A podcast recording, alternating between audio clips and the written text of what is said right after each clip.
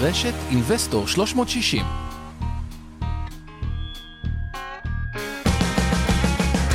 המשקיענים אבנר סטפאק ועומר רבינוביץ' בשיחה חופשית על התחומים החמים ביותר בעולם ההשקעות.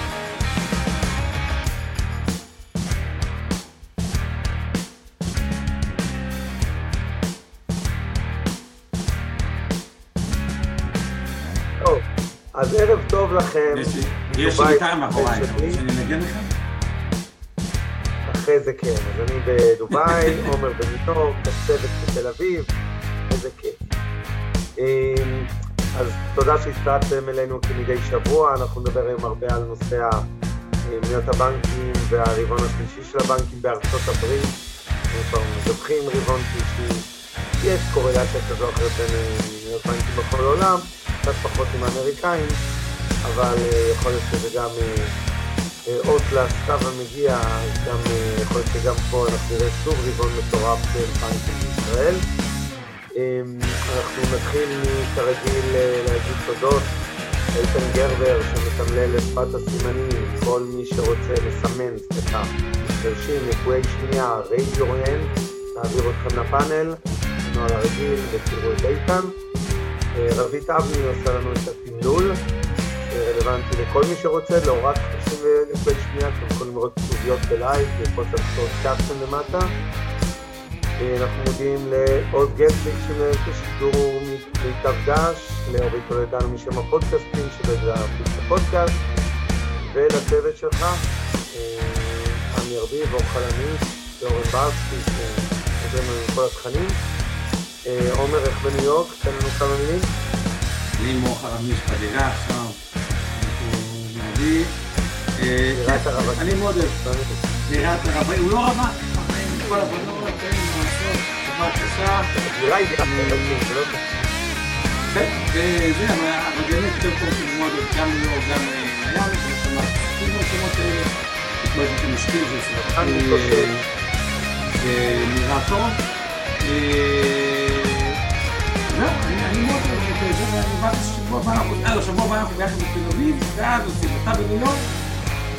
אני מאוד בתל אביב, ואז משמרות, אי אפשר להפקיר את ניו יורק, כשאתה שם. צריך שם נציגות.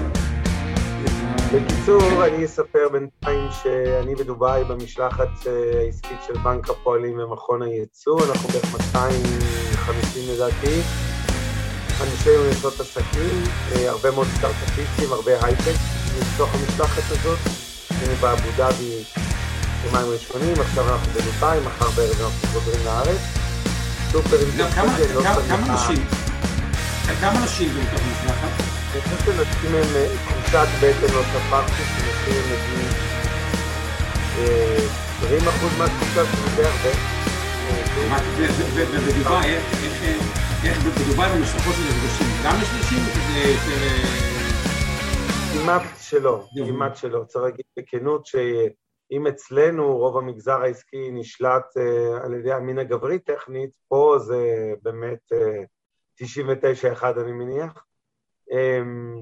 ואיך הם מקבלים את האנשים כאילו, סבבה לגמרי, זה טבעי? הנשות עסקים הישראליות, סבבה לגמרי וזה, או שיש להם איזה עדיין... לא, אני לא מרגיש שמפלים פה לרעה את הנשים שלנו מישראל שהן מגיעות כיזמיות של סטארט-אפים או מנהלות בחירות בחברות, מנכ"ליות של חברות, לא נראה לי. סך הכל, כי התקבלנו פה מדהים, אני חייב להגיד זה, כאילו, אתם לא מבינים כמה, אתם יודעים, גם כשהרבה מכם, אני מניח, כבר היו בדובאי כתיירים. ובסך הכל האווירה פה היא טובה ומקבלים ישראלים יפה. אבל כשמגיעים כאנשי עסקים, מקבלים אותנו עם ריבית. באמת יש להם עניין רב, כמו שלנו יש, כן, לפתח קשרי מסחר.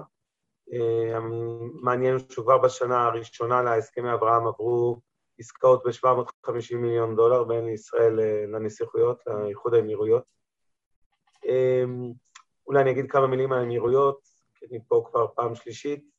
באבו דאבי פעם ראשונה. זו מדינה, המדינה, כל השבע נסיכויות ביחד כמדינה אחת, מה שנקרא איחוד האמירויות, זה קצת כמו בארצות הברית יש 50 מדינות, אז פה יש את השבע שלהם. זה מן השוויץ של האזור. הם מדינה ניטרלית, שזה אומר שהם עושים עסקים עם עם הסינים, החברים של הרוסים, חברים של האמריקאים, כמובן כל אסיה, הודו, נוכחות מאוד חזקה. הם, משקיע, הם גם משקיעים גדולים בכל המדינות האלה, אבל הם גם כמובן מושכים יעד שמושך הרבה מאוד השקעות מכל העולם. אז הם קצת שווייץ של המזרח התיכון בהקשר הזה, ובאמת יש פה נוכחות אדירה של בנקים מיפן וסין וסבר בנק הרוסי וכולי. יש פה שבע נסיכויות, הישראלים בעיקר נוסעים לדובאי, אבל זה מעניין, דובאי היא עיר די ענייה, זה קצת מצחיק להגיד את זה, כי כשבין הם פה רואים את כל העושר לכאורה, ומעין איזה לס וגאס כזה, מינוס ההימורים, אבל דובאי לא קיימת בלי אבו דאבי. אבו דאבי זו הנסיכות המרכזית והעשירה, והרבה לפני דובאי יש לכם את שרג'ה ואום אל-קיוויין ופוג'רה, יש שבע נסיכויות כאמור.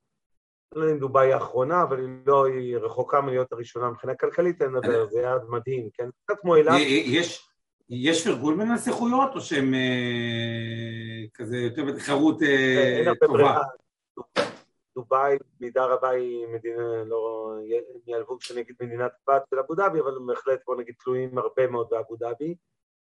אבו דאבי, גם פה זה כמובן מרכז עסקים גדול מאוד דובאי, כן, אבל אבו דאבי לא פחות. יש שבע משפחות ראשיות שמנהלות את העניינים פה בנסיכויות. יש הרבה פוליטיקות של משפחה א' לא עובדת עם ג', ד' לא עובדת עם ה' וכולי. צריך קצת להבין את המטריה.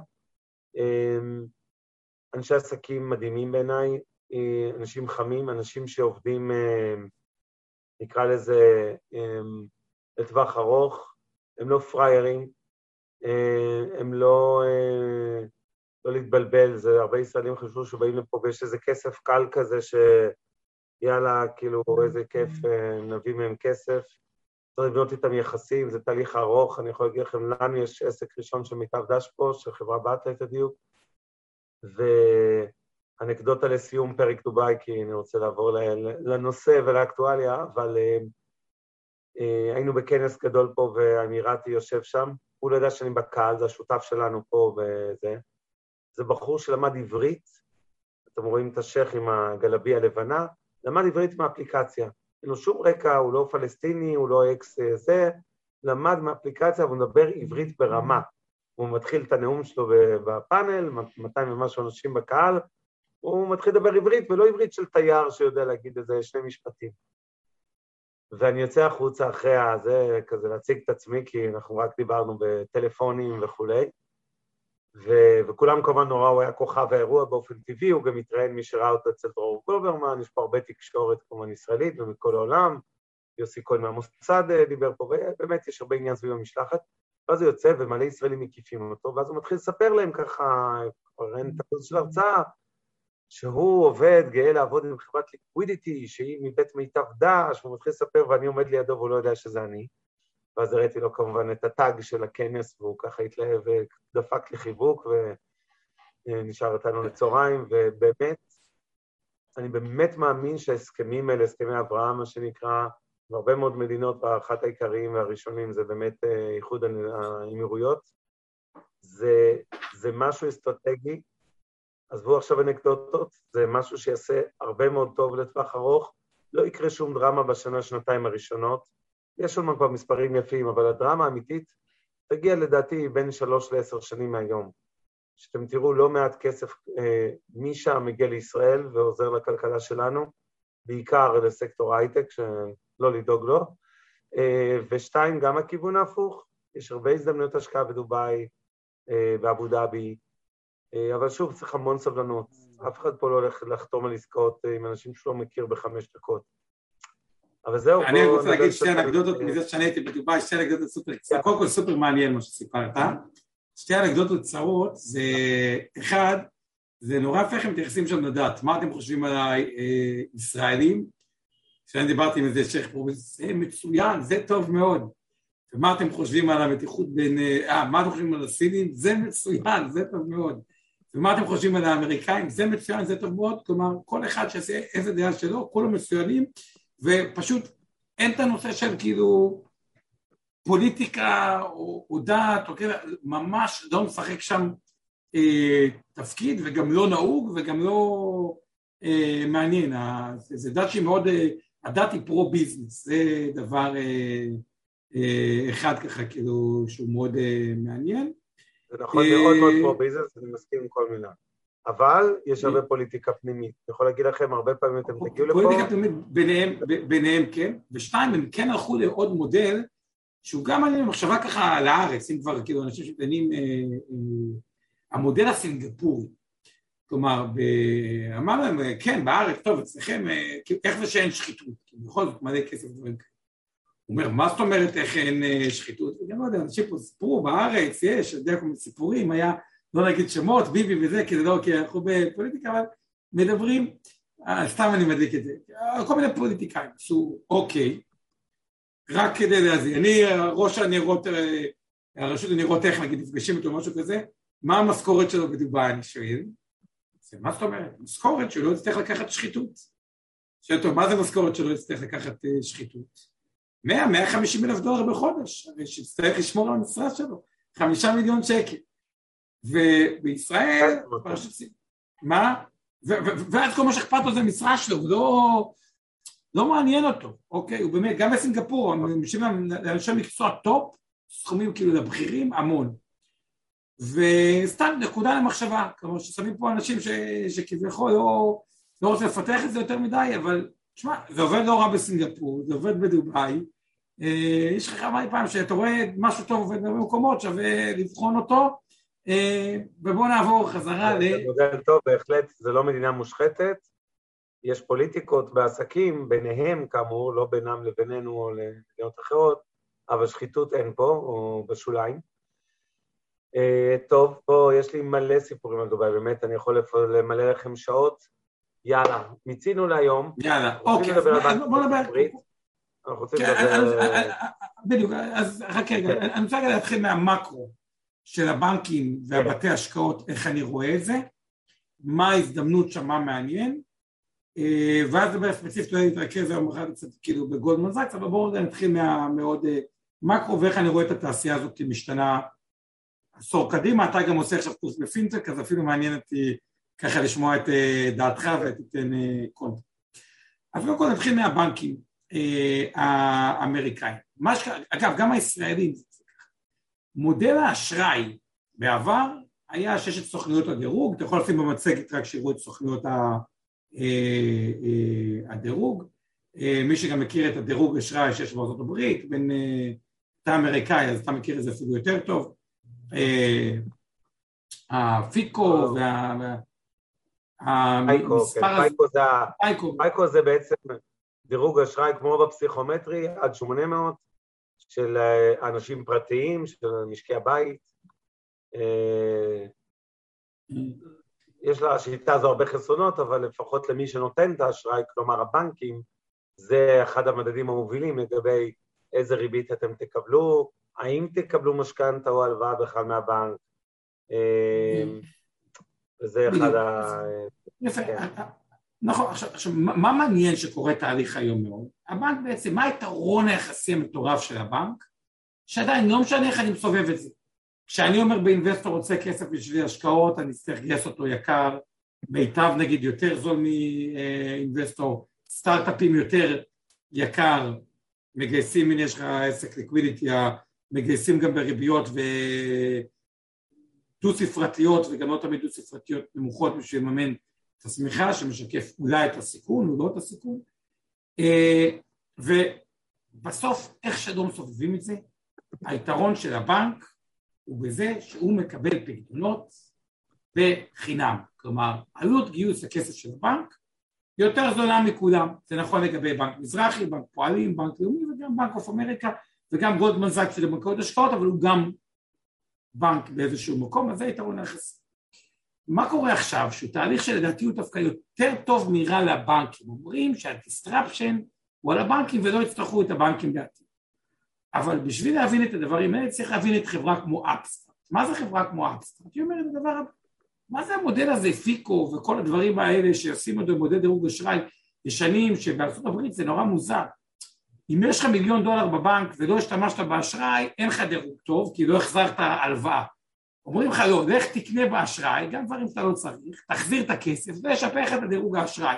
כלומר, שיהיה לך פחות כסף, זה משפר לך את הדירוג. כל מיני דברים מוזרים שבאמת, לאדם מהצד אומר, זה קצת מוזר, תקן אותי אם אני טועה רק במה שאני אומר, אתם אמריקאים או... ככל שאתה מוציא יותר כסף ומחזיר יותר כסף, תורם מהקונספציה, הדירוג עולה, גם אם יש לך פחות כסף. אז באמת, יש פה איזה סוג של אבסורד, שהרבה אנשים שדווקא מאוד אחראים, שלא לוקחים הלוואות, יש להם דירוג מאוד נמוך. דירוג מאוד, כי הם לא החזירו הלוואות, אז הסיסטם לא רע. ומה בא האבסטרט ואומרים? אומרים בוא נתקוף את זה לגמרי מחדש. בן אדם שלמד בייל או בהרווארד, גם אם יש לו קצת הלוואות של סטודנטים ודברים כאלה, והוא עובד בגוגל, ועדיין אין לו דירוג אשראי כי הוא רק יתחיל לעבוד בגוגל, הסיכוי שהוא יחזיר את ההלוואה של העשרת אלפים דולר שהוא לוקח בשביל אולי דירה יותר טובה אחרי הלימודים או משהו, הוא מאוד מאוד גבוה. אבל בפיקו יכול להיות שהדירוג שלו מאוד נמוך, כי עם הלוואות סטודנטים, עוד אין לו עבודה, הוא לא הוכיח את ההלוואות. והם בעצם אמרו, אם נחשב על זה מספיק לעומק, אנחנו יכולים לעשות חלק גדול מהחיתום בצורה אוטומטית. בכלל צריך בנקאי או מישהו שיעשה אותו. כלומר, רוב החיתום היום, אם אנחנו לוקחים מספיק מטריצות, מספיק סצנריואים שכולל הכל, את הלימודים, את ההתנהגות, את הליבינג, מידע היום שיש באינטרנט, בכלל צריך את הבנקאי. ומה בעצם אפסטארט עושה שמסביר את העלייה המטורפת שם? כמה, כמה ידע אפסטארט? תסתכל רגע אור. תסתכל. בסביבות אלף אחוז השנה. אלף אחוז בשנה. בעצם היא אומרת, אני השכבה של ה-AI, אוקיי? אני השכבה שבעצם לוקחת את כל הדאטה הזה, ובעצם מגישה לבנקים על מצגה של כסף, תאשרו, אל תאשרו. אתם מוכרת להם לידים, אבל לידים עשויים כבר. זה ליד, אתם יכולים לתת הלוואה, גם החזיר לכם ברמת סבירות גבוהה, עשרת אלפים דולר, עשרים אלף דולר. ואז מה קרה? שני הצדדים מרוויחים באיזשהו מקום. אפסט מקבלת מלא פיז, אתה באלף אחוז, ולצערנו גם שלי וגם של אור פה שלידי, לא השקענו בה, כי תמיד אמרנו, זה יקר מדי, אבל היקר נהיה עוד יותר יקר, אה, ובאסה, אוקיי, אבל גם זה קורה, אי אפשר להרוויח אה, לתפוס הכל. מצד שני גם הבנק מרוויח, כי במקום להחזיק שכבה, אנליסטים, data, תהליך איטי, הוא מקבל דרך אפסטארט lead, הוא מביא את הכסף, מגייס כסף באפס, מוכר אותו בארבע, בשבע, בשמונה, לא משנה מה, אין לו הוצאות, אם המודל של אבסטארט הוא מספיק טוב, לקחו לו את כל שכבת האנליזה, התייעל, ואז אנחנו רואים גם שכבת התייעלות בבנק, גם לבנק זה עושה טוב.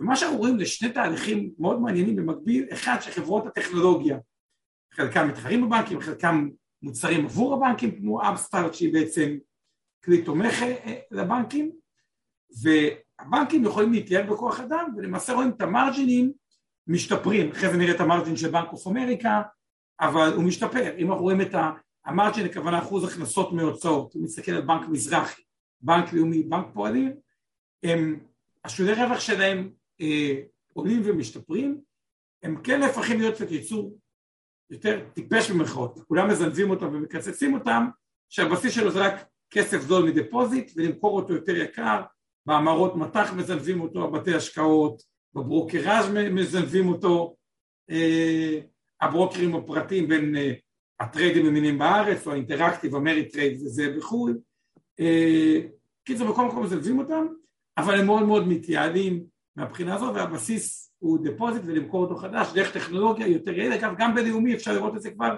הלוואה בקליק. אז זה לגבי איך שאני רואה את הנושא של הבנקים לפני בתי השקעות ואז אני אגיד מה יותר אה, מעניין אבנר, אבל בוא, בוא תגיד איך אתה רואה את זה.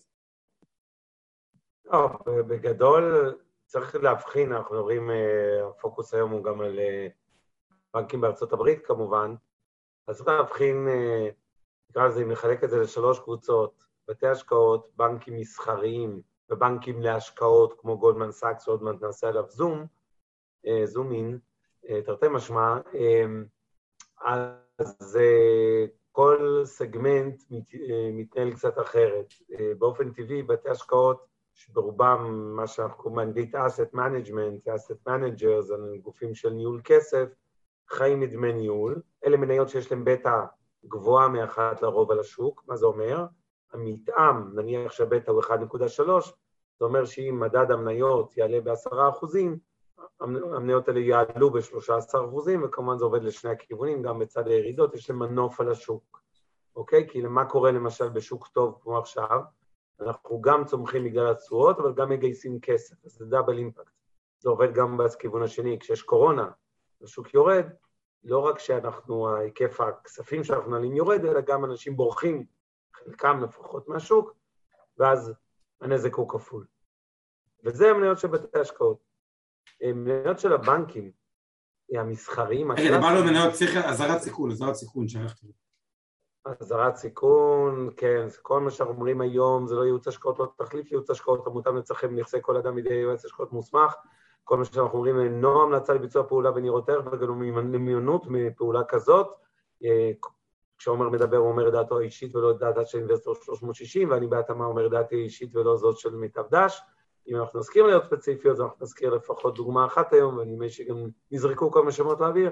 צאו מנקודת הנחה שאי שם בתיקי הלקוחות של אינבסטור 360, או בתיקי ההשקעות קרנות הנאמנות קופות הגמל, תעודות הסל, קרנות הפנסיה, קרנות ההשתלמות של מיטב דש, יש לנו עוד החזקה במניות האלה, ולכן יש לנו לכאורה אינטרס אה, להזכיר אותם וכולי. אה, עד כאן פינת האזהרה. אז אמרתי, יש השקעות, יש בנקים כן. לא, לא, תמשיך, המשך אה, כבודו. ימשיך כבודה, אז יש בנקים מסחריים רגילים, כמו הבנקים, החמשת הבנקים הגדולים כאן בתל אביב, או הרבה מאוד בנקים בארצות הברית, ויש את הבנקים להשקעות, הגולדמן סאקסים למיניהם.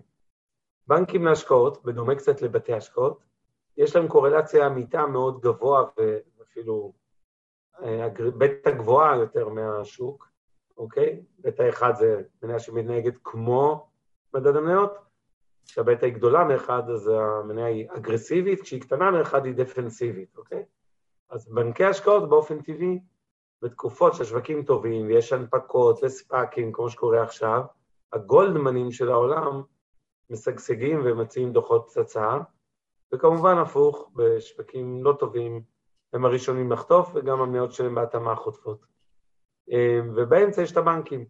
והבנקים המסחריים הרגילים, שוב, יש הבדל לא קטן בין בנקים בישראל, זו תעשייה הרבה יותר שמרנית, נקרא לזה, מאשר התעשייה המקבילה בארצות הברית או באירופה או בוודאי באסיה.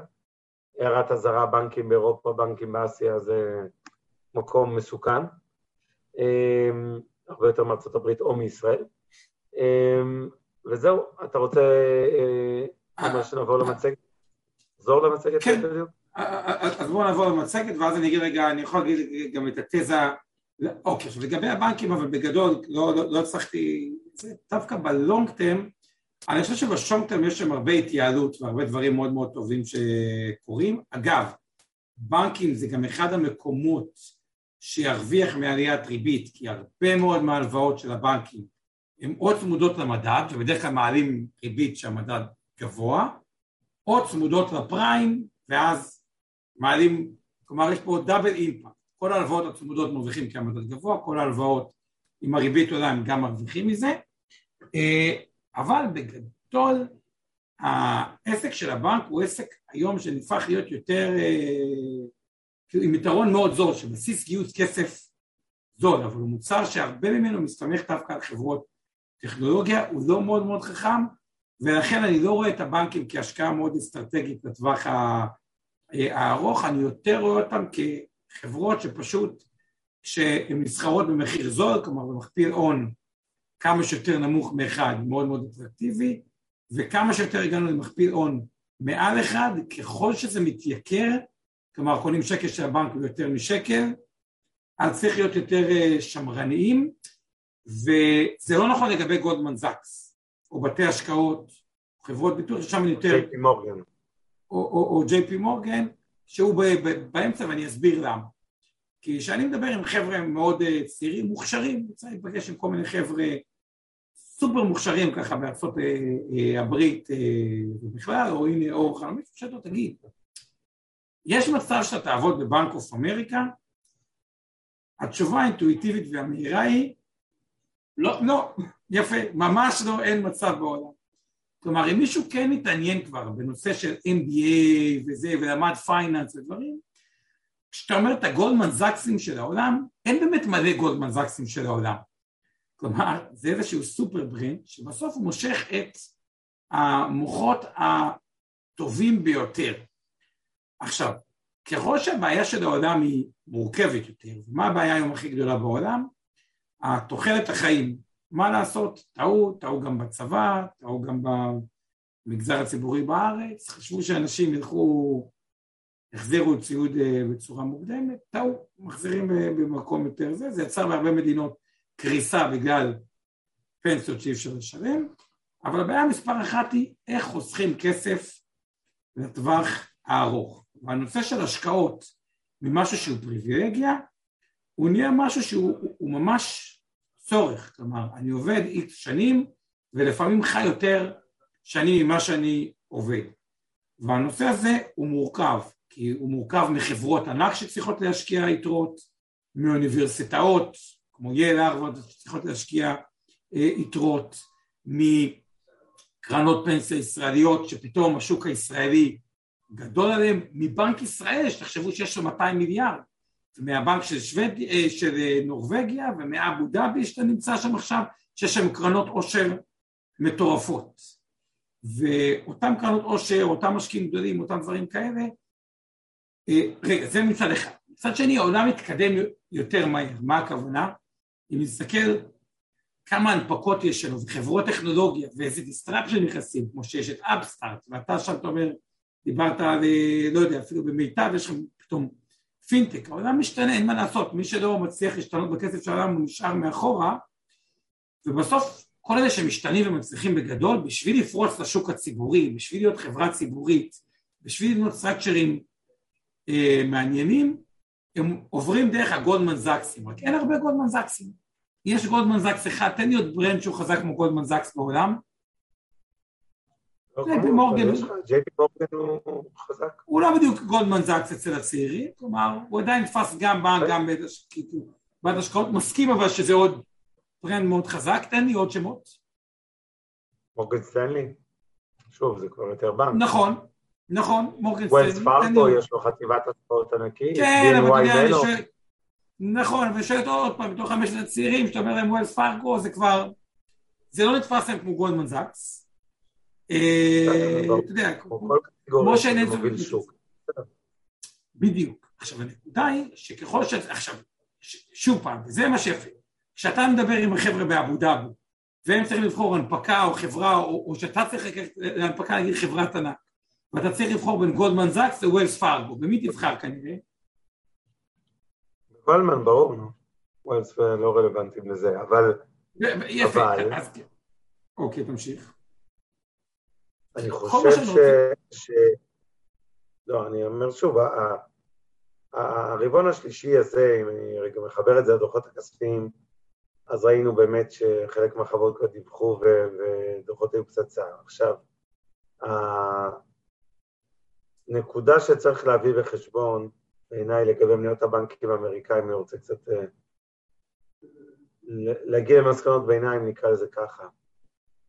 זה שהבנקים להשקעות, או יש הרבה יצורים היברידיים שעושים גם וגם, אבל בגדול הבנקים להשקעות, שכאמור הם המניות הכי שתלויות בשוק ההון באופן טבעי, אה, מתומחרים באופוריה רבה. זאת אומרת, ההסתכלות של המשקיעים היא שכל החגיגות האלה שאנחנו רואים, גם בצד של ה trading, זה אחד ממקורות הרווח העיקריים של אותם בנקים, כן, המסחר בניירות ערך.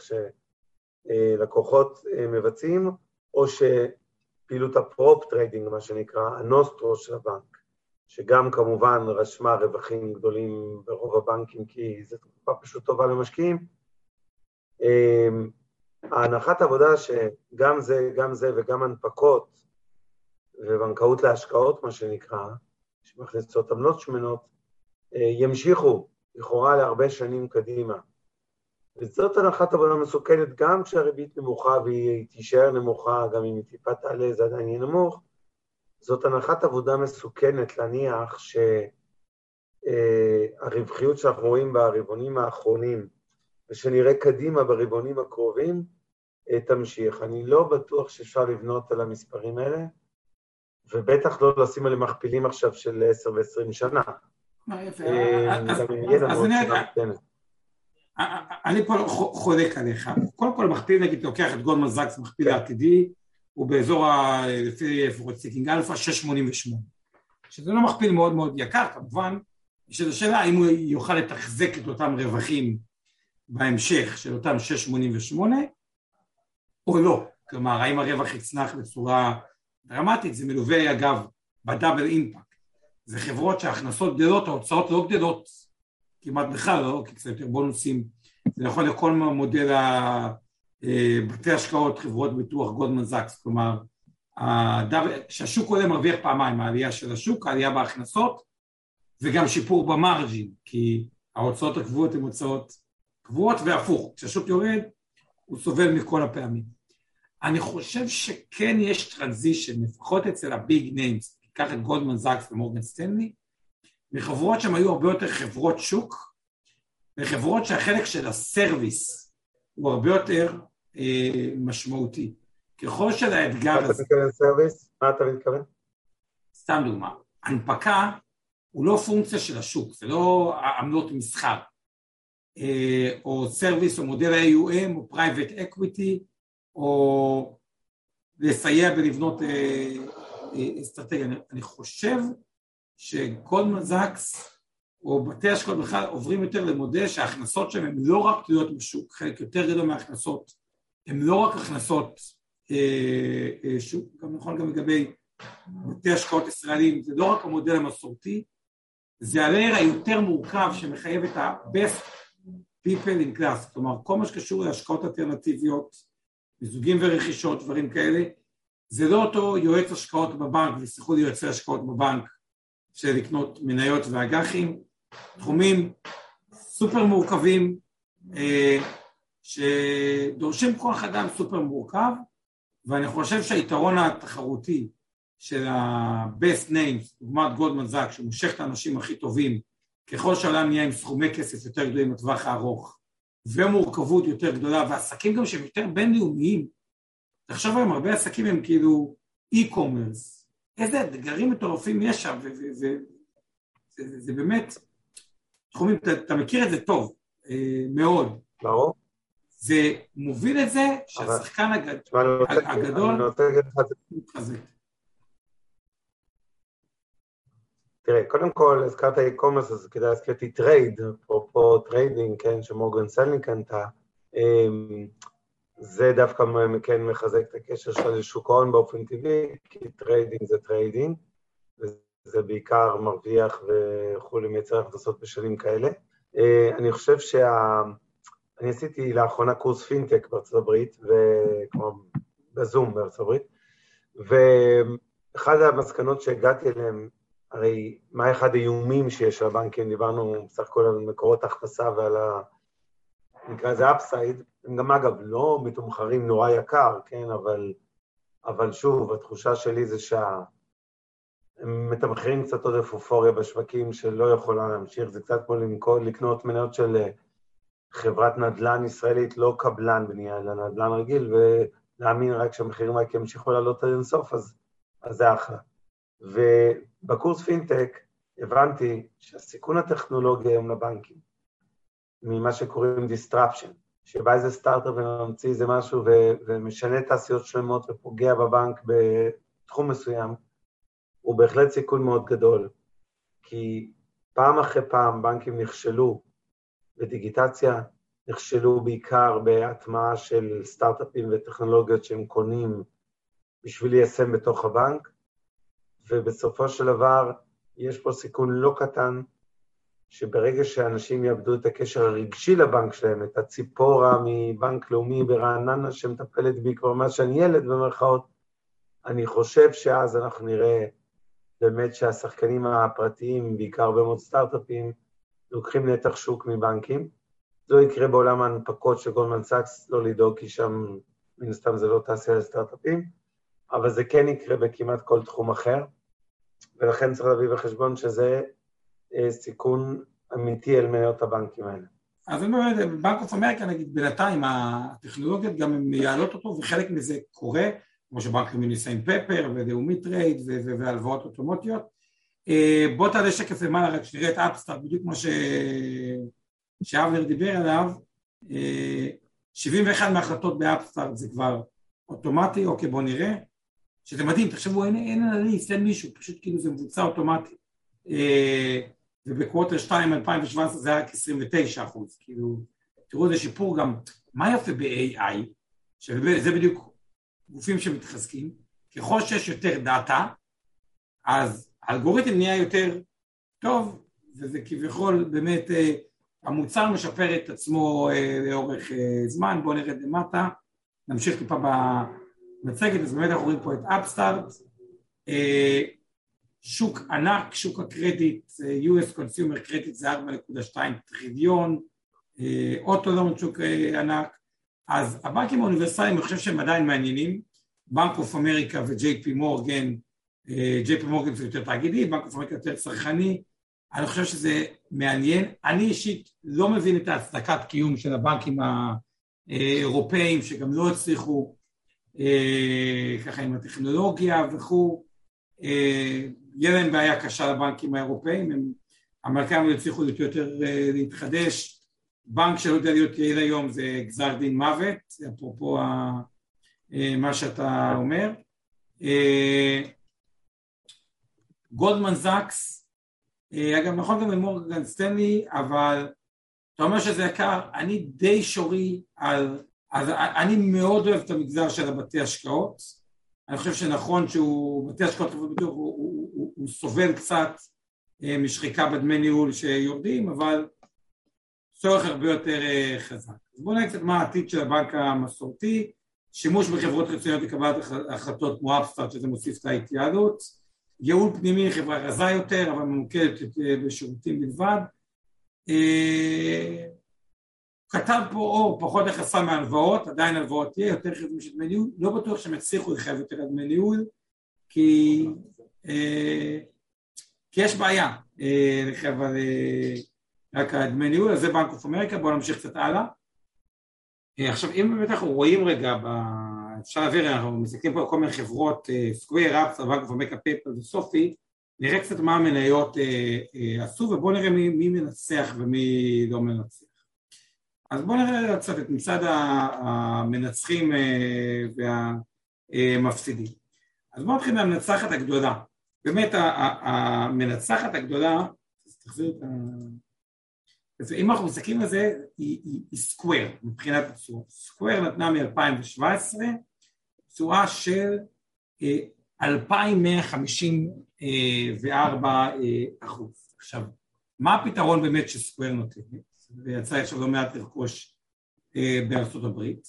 היא בעצם נותנת את אותו מכשיר שדרכו אני משלם את הוויזה, שמה שהיה פעם מסוף של ויזה רגיל, אבל היא הצליחה להביא לכל העסק את מה שאני קורא עוד פעם, אפשר לקרוא לזה AI או שכבה חכמה, פתאום הוא רואה את כל ההכנסות, את כל המטריצות, מתי זה, אה, את כל הדאטה על הקניות, על ההרגלים, גם את הפתרון, גם את הדאטה, גם לנהל את המשכורות, ובעצם הם קצת בנו ecosystem שלם שמחר גם יכולים לאפשר משכורות, מסחר בביטקוין, לסחור שם, נותנים בעצם פתרון מלא לעסק מה שנקרא ecosystem הזה, אולי אתה רוצה להגיד על זה משהו?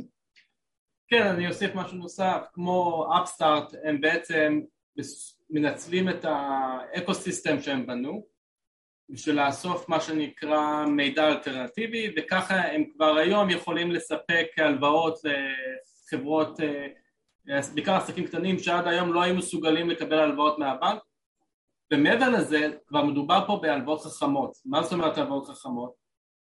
אם היית לוקח את ההלוואה מהבנק, הבנק אומר כל חודש אתה צריך לשלם X ובסוף אתה צריך לשלם Y וזה, סוף הסיפור, לא אכפת לי אם אתה מרוויח הרבה, אם אתה מרוויח פחות.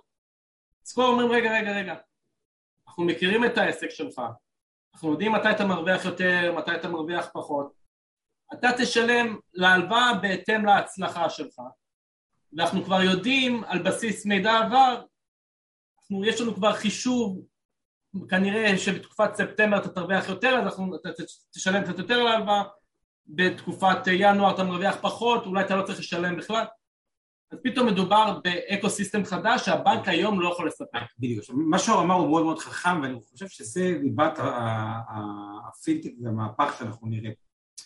הרי מה קורה שם? חושבים שהצרכים של עסק הם מאוד שונים מאיך ש... מהבנקאות המסורתית. הבנקאות המסורתית תיקח הלוואה ונעשה עכשיו שפיצר חמש שנים, כלומר תחזיר אותה או עשר שנים, כלומר כל חודש תחזיר קרן וריבית במשך עשר שנים. כשנסתכל על עסק כמו שלי, וואלה כל חודש אני מייצר כסף. קרה לי כולה פעמיים בחיים שהייתי צריך הלוואה, אמנם סכום גדול, אבל לתחום, ש... לחודש חודשיים, הייתי צריך להגיד שלושה מיליון, לסגור איזה עסקה לחודשיים. עכשיו, הבנק נותן לך הלוואה, בתכלס היא לא עונה לי כלום על הצורך, הוא הביא לי הלוואה לחמש שנים, סבבה, ריבית טובה, אבל עכשיו, אחרי חודשיים, מה אני עושה? אני מחזיר לבנק את הכסף ומשלם עמלת שבירת הלוואה, והיופי בסקוויר, לדוגמה, כשהיא מכירה את העסק ואת ההרגלים ואת הוויזה ואת הנטיות, היא יכולה להתאים את ההלוואה לצרכן. כלומר, גם אם הוא משלם ריבית הרבה יותר גבוהה, בגלל שזה בזמן הנכון, במקום הנכון, לטווח הנכון, זה עדיין יוצא לו הרבה יותר זול. כי יכול להיות שהוא צריך רק הלוואות לטווח של חודש, פעם בשנה, ולא את כל השנה. אז זה באמת סקווירים בכלל, גם את האינפרסטרקצ'ר, גם את כל שכבה החכמה. אפסטארט הלכה על אסטרטגיה שונה, שזה מה שהראינו, היא אמרה, אני לא רוצה להתחרות בבנקים, כי לבנקים יהיה את עלות אשראי הכי נמוכה שיש, אני בעצם הספקית לידים לבנק, אה, תפסה נישה, או פייפאל תפסה נישה וגם הם עשו את אותם אה, מאות אחוזים, פייפאל ראינו מקודם עשה אזור ה... שים את השקט פה, אזור ה-500 אחוז, אפסטארט עשה 700 אחוז, זה גם בטווח יותר קצר, אפסטארט עשה את 700 אחוז משנה וקצת, פייפאל 515 אומנם בחמש שנים, וסופי רק אה, הונפקה עכשיו 98 אחוז. בנק אוף אמריקה גם עשה בסדר מ-2017, אבל רק 178 אחוז, וזה עוד פעם מכשיר, מי שאין לו איזה layer חכם או משהו חכם, הוא פחות scalability, אה, אה, אבל אה, מהבחינה אה, הזאתי, קוינבייס היא גם מעניינת, כאילו צריך לראות איך היא תתפתח, איך עולם הקריפטו יתפתח, היא עדיין פחות במחיר ההנפקה אה, מהבחינה הזאת. בניגוד לבנקים המסורתיים, בנק אוף אמריקה, גולדמן אה, כבנק השקעות, או בכלל בנקים שהתעסקו בערך המוסף, בתי השקעות שהתעסקו בערך המוסף. חברות, אה, זה גם, אה, אה, זה נכון לגבי כל בתי השקעות בארץ, זה נכון לגבי אינבסטור, חברות תכנון פיננסי שהתעסקו בנושא של הערך המוסף, לא, פה עוד לא מצאתי פתרון שזה היה יותר אנושי של אוטומיזציה, ככל שהולכים לתחומים יותר מסובכים אין אוטומיזציה. אה, וזו היה דורש אלטרנטיבה ומי ששגשג זה בתי השקעות, חברות לתכנון פיננסי, בתי השקעות בינלאומיים שיצליחו להיות, להיות מותג שימשכו את הקהל האיכותי ביותר שירצה לעבוד אה, אה, אצלם. ואני חושב שגולדמן זקס היא, היא מהבחינה הזאת כן משחק את העובדים הטובים ביותר, במכפילים נמוכים ואין פתרון טכנולוגי לעולם ההשקעות אה,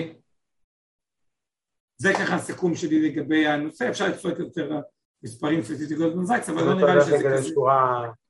אם אתה הולך לשורה התחתונה ואתה מסתכל על הענף הזה של הבנקים להשקעות ושל הבנקים המסחרים בארצות הברית, אתה משקיע במניות האלה, אתה נותן איזה תשואת, נקרא לזה משקל יתר אה, לעומת אה, מה שבמדד, משקל חסר? אני משקיע בבתי השקעות. נקרא לזה ככה, בגולדמן זאק וזה, אני חושב שזה מעניין. בנקים מעניינים רק מתחת להון העצמי, כי פשוט הם עדיין, ה... או סביב ההון העצמי, וככל שהבנק יותר מתייקר, הוא נהיה פחות אה, כן. מעניין. אה, אני לא חסיד של, כאילו, אני לא חסיד לגבי העתיד של בנקים, אני פשוט רואה את זה כהזדמנות תמיד נקודתית, שזה זול זה טוב. כן. בבתי השקעות, אני חושב שהלונג טרם שלהם הוא יותר אה, מובטח. ובפינטק צריך לעקוב, כי לפעמים היקר, מה שאני ואור מתבאסים עליו ולמדנו, אה, כאילו, מה שנראה יקר, בגלל שהפינטק כל כך מורכב בכל כך הרבה חברויות, ואם יש זה רק עם עשרים, וכל הקטע ב-AI, מי שמנצח הוא שלוש פעמים מתחזק, יש לו יותר דאטה, הוא צובר יותר, הוא יותר... אנשים לא מבינים עד כמה היתרון של מי שתפס ונהפך לסטנדרט, הוא חזק. והדבר היחידי שמעניין ואומרים, מה שנראה זול יכול להיות הרבה יותר זול, ומה שנראה יקר נהיה הרבה יותר יקר, ספציפית בתחום שבהם יש קונקטיביות גבוהה, חיבוריות גבוהה, AI, כל האזור הזה, הוא אזור שהמנצח לוקח, לא רוצה להגיד הכל, אבל הרבה. קרוב, כן. אני מסכים איתך. אני חושב שהבנקים אה, יחסית במחירים סבירים, כן, זה לא מאוד יקר, זה יקר, בוא נגיד ברור ביחס לעבר, כי אנחנו כבר אחרי עליות חדות במניות האלה, אבל אה, זה המרכיב היותר תלוי, כן, איזה סוגי בנקים, בנקים ישראלים, בנקים מסחריים בארצות הברית זה יותר מרכיב נקרא לזה דפנסיבי ותיק, אה, מניות עם בטא יותר נמוכה, בעוד שבנקים להשקעות, מה שנקרא, שחיים בהגדרה מרווחי חיתום וברוקראז' ודברים כאלה בעיקר, אז הם הרבה יותר תלויים אה, בשוק ההון. אה, כן, אז רק אפשר לראות את ה... אם רוצים לראות ככה את ה... אה, ממה הם עושים, טוב, צריך לצלול ממש את כל הרווח של... בעצם בעייתי נראה לי לצלול לכל המרכיבי הכנסות של בנק להשקעות, אבל אפשר לראות, אתה יודע מה, רק בוא נשים את השקף של ה-financial result של הרבעון השלישי. אולי אור תגיד מילה לגבי כל אחד מהדברים האלה, ואז אני אתן את הסיכום, רק לגבי גולדמן זאק, שיבינו פעם מה זה בנק אה, אה, השקעות. אה, אם אתם הולכים ל... לא פה, לא זה, לא זה, את השקף הזה, הבנק רואה צמיחה במרחב שירותי השקעות וניהול הנכסים. תלוי למעלה בשקפים? עוד קצת? לא, טוב, זה לא המעודכן, אבל אה, אם, אם עכשיו אתם אוקיי. נכנסים לתוצאות של 2020 אה, באחד, ברבעון השלישי, אתם בעצם רואים ששתי התחומים שצומחים הכי הרבה זה ה-investment banking וה-asset management. בוא תסביר מה זה investment banking. אז בעצם ה-investment banking מתמקד יותר בתחום של כל מה שקשור ל... אה, אם זה underwriting, אם זה עכשיו לעזור להנפקות, ו... כל מה שבעצם נותן את התשתית לחברות אה, זנק, אה, לא רק חברות זנק, אבל לכל החברות בעצם לעלות מלהיות חברה פרטית לחברה ציבורית, והתחום הזה אי אפשר בעצם להכניס פתרונות טכנולוגיים, יש כמה פתרונות טכנולוגיים שנותנים מענים מסביב, אבל בסופו של דבר ההתמקדות זה שירות, זה שירות על ידי בני אדם, זה שירות על ידי הטובים ביותר בתחום, ופה מאוד קשה להתחרות מול הטוב ביותר, ויש עוד אה, חברות כמובן שמתחרות עם גולדמן סאקס, הרשימה היא לא כל כך גדולה. ואני מאמין שככל שאנחנו נראה צמיחה של חברות חדשות, דרך אגב הרבה חברות עכשיו שפעם היו פרט, החליטו להיות חזרה פרטיות, עכשיו רוצות להיות ציבוריות, אנחנו רואים שדווקא יש איזה דחף להיכנס לתחום החברות הציבוריות, ושם אני חושב שגולדמן סאקס מאוד נהנה. אה, לעומת שנה שעברה, מדובר פה בצמיחה של 63 אחוז, דרך אגב ראינו את זה בעבר ב... שמספר ה-IPO מאוד צמח בשנים האחרונות. ובנוסף לזה יש את הנושא של ה-asset management שזה בעצם אה, ניהול נכסים, אה, בעיקר סאקס מתמקד בלקוחות אה, high-end מה שנקרא ואנחנו רואים שיש כמובן דרישה טבעית לניהול נכסים זה תחום שצומח באופן כולל. זה משהו שבנק אוף אמריקה לא כל כך הצליח לחדור אליו אה, בצורה אה, מלאה, אולי ג'יי פי מורגן קצת יותר, אבל בסופו של דבר גולדמן סאקס פה מנצח ב-152 אחוז. אה, בדיוק, ב asset management יש גם consumer wealth management, כלומר ניהול עושר, שעשירים עשירים יותר, כאילו דבר ידוע קצת מבאס, אבל כאילו it is what it is. זהו, הסך הכל, כשאני מסתכל על כל הסקטור הפיננסי, הוא בכלל, איך שאני רואה את העולם, נורא פשוט להתרכז בחברות שיש להן ערך מוסף שקשה להחליף אותו ואני חושב שגולדמן זאקס ובתי השקעות כאילו עונים על הנושא הזה. אגב אני גם רואה תכנון פיננסי, תשמע סתם אני לפעמים שואל את עצמי אינבסטור היא חברה שמאוד צומחת אני שואל את עצמי לפעמים למה? הרי לקוח עשה אקזיט, הנה אתה אבנר עשית, לא יודע, אולי תעשה אקזיט באיטורו, לא יודע מה, או אה, השקעת באיזה סטארט-אפ שגם נמכר לוולמרט, אה, ואתה בן אדם חכם, אתה באמת אחד האנשים יותר חכמים שאני אה, מכיר, וידע רחב, וזה, יש, כן, הולכים, כאילו באמת מעניין לדבר איתך והכול. ועדיין, גם שאתה חכם וגם שאתה מהתחום, אפילו אתה, יהיה לך קשה לקבל החלטות בלי מתכנן פיננסי, כי בסוף זה גם מיסוי וגם זה וגם פרופורציה וקצת רגש, כאילו אתה יכול אבל באמת שלפעמים יש את הלקוחות, אני גם אחד שאוהב לתת את כל הידע, בחינם לפעמים לקוחות, תקשיבו, תכף את כל הידע, לא תרצו, תעזבו, כלומר, לא, לא, לא, לא, לא בכוח, לא, לא, לא בא להזכיר ידע, ועדיין בתחום ההשקעות, ובטח ככל שמדובר ביותר כסף, יותר פסיכולוגיה, מאוד קשה להתנהל בלי מישהו שמלווה, אה, בטח ככל שהולכים לתחומים היותר אה, מורכבים.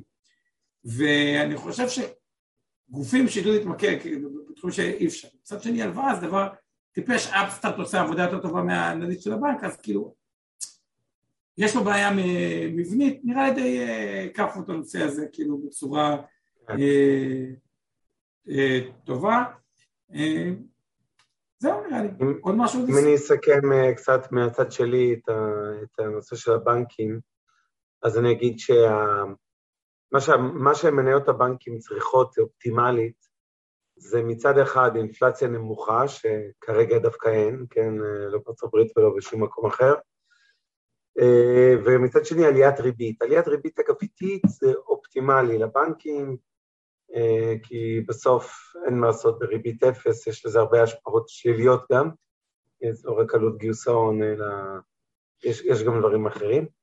אה, אני חושב שבגדול, מניות הבנקים הקלאסיים, עוד יותר אטרקטיביות ממניות הבנקים שמוטים, נקרא לזה, לפעילויות שוק הון, כי אלה יש להם בטא גבוהה, הגולדמן סאקסים, בסדר?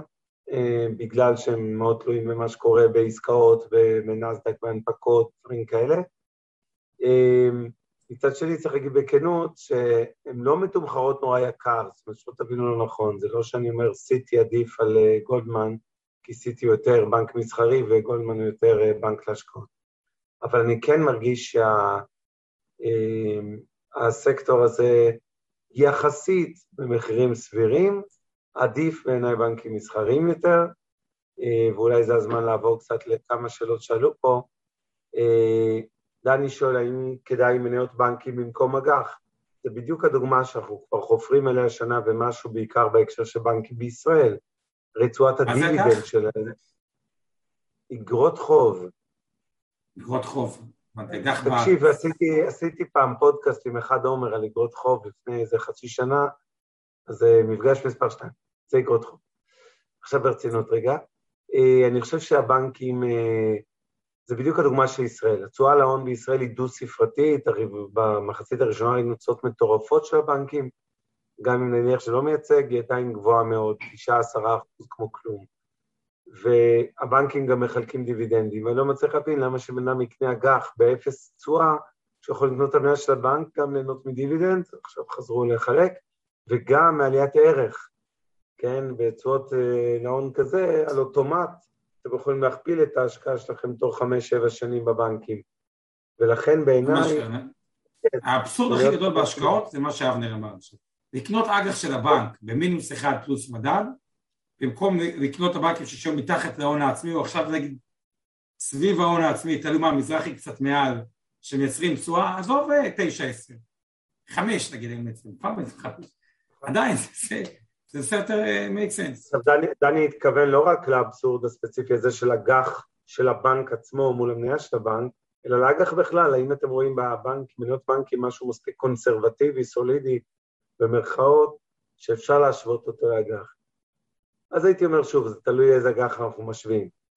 Uh, עדיין בעיניי מניות בנקים זה בסל המניות שלכם ולא בסל האג"ח. אין ספק שזה החלק השמרני יותר בתוך מרכיב תיק המניות.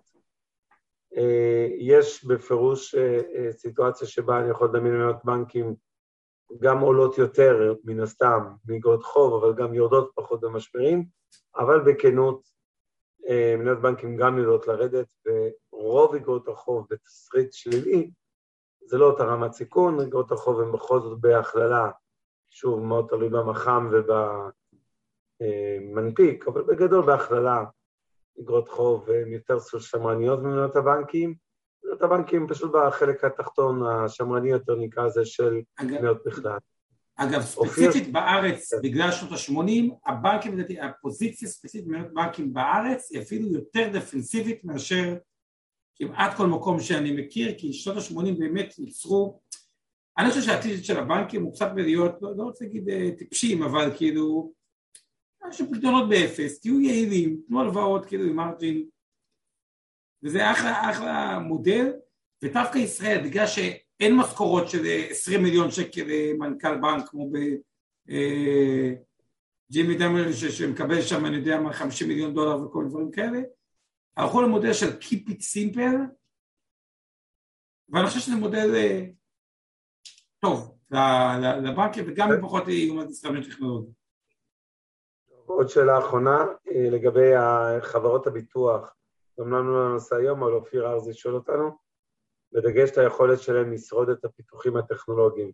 תראו, גם בתחום הזה, כמו בבנקים, שיש בנקים דיגיטליים והמון disruption וכולי, אפסטארט הזכרנו, אז גם בביטוח יש סגמנט שלם בעולם הפינטק שקוראים לו InsurTech, סטארט-אפים שגדלו כמו נקסט, כמו היפו, אה, כמו למונייד אה, הישראליות, שנוגסות, נקרא לזה נתח מהענף הזה.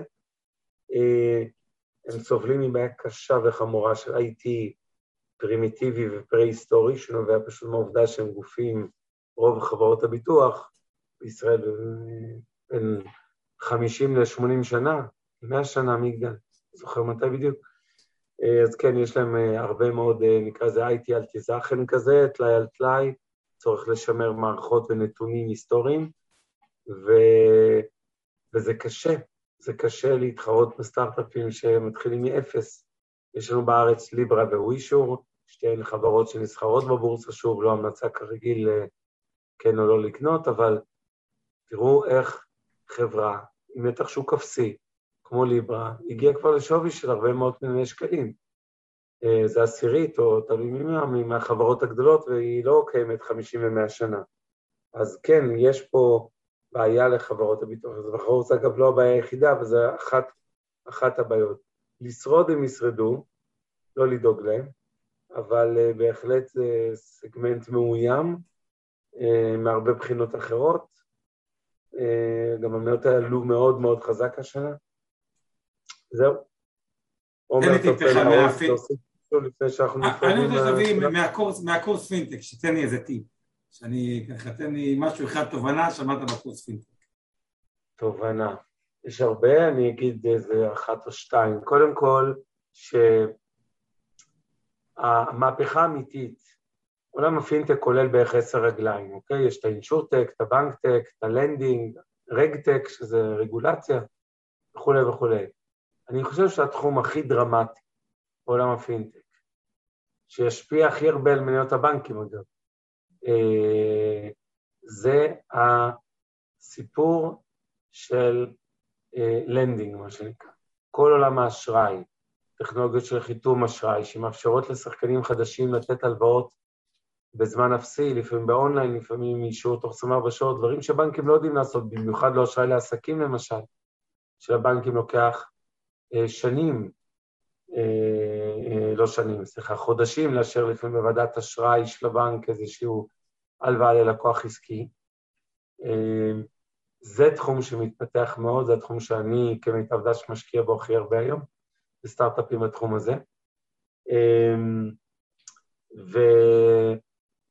ואני חושב שהבנקים עד היום לפחות, כל הסטאדי קייסים, שואל דני איפה לומדים, הוא, לא פתוח, הוא פתוח לכל אחד תיאורטית, אני עשיתי את זה בהרווארד, הוא לא קורס יקר כל כך אגב, אבל uh, יש מלא מכללות ואוניברסיטאות בעולם שמציעות קורסים מהסוג הזה. Uh, אני מרגיש שכל uh, הניסיונות של הבנקים, כולל קצת בישראל לאומי ופפר כדוגמה, אבל בעיקר בחו"ל יש המון המון מקרים, שניסיונות של הבנקים להוביל בחזית הטכנולוגית, הם נכשלו. בדרך כלל מי שמוביל זה אותם סטארט-אפים, כמו סקוויר שהזכרנו הערב, אה, חברות שהן לא סטארט-אפים, כן, אבל חברות שזריזות, יעילות, שיודעות אה, למצוא פתרונות טכנולוגיים מהירים, שאין להם אה, תלות במאות ואלפי ועשרות אלפי סניפים פיזיים וכולי, אז כן, יותר קל בעולם הזה. אה, הפינטק לא יחסל את הבנקים, אבל אה, כרגע לפחות כל ניסיונות לשתף פעולה עם פינטק כשלו, לא כל, הרבה מהם, וההצלחות הגדולות הם שהפינטקים שלחו עצמאים. עצמאית אה, או, או עצמאים או שוב פעם עם בתי השקעות, שזה עוד פעם מחזק. בתי השקעות של כוח אדם שיודע להטמיע את זה. זה בדיוק הכלא של הערך המוסף, כאילו, מבחינתי, כלומר, לגולדמן זאקס יהיה הרבה יותר קל לשתף פעולה עם חברות פינטק מאשר, ו... לא יודע. דרך אגב, יש לי דוגמה אנקדוטית אה, לגבי ג'יי פי מורגן, שבשנים האחרונות הם ניסו ליישם אה, ולהחליף את ה-legacy system שלהם, או את המערכת הישנה שהיה להם למערכת חדשה שיותר אינטגרטיבית, אצטרה, והם גם אה, מאוד פיתחו את המשרדים שלהם בהודו.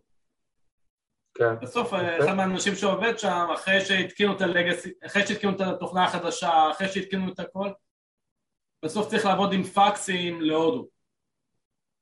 המושג פקס כן. קיים היום כמעט רק בבנק, עד היום. כן, זה... אם אתם מכירים את המילה פקס, זה לגסי משהו. אני אסיים רק עם הסיפור הקצר האחרון שלנו. אני הייתי בסניף 800, כן. הסניף המרכזי. בחיים לא אשכח, הייתי צריך, אתה יודע איפה זה, בנאומים של הייתי צריך כן. להעביר איזה הבהרה, לא יודע, שכמה מילים, סופר דחופה, לעסקת מדע, אני שולח. כולי מזיע, מתקשר לבנקאית, אומר, תשלח לי פקס.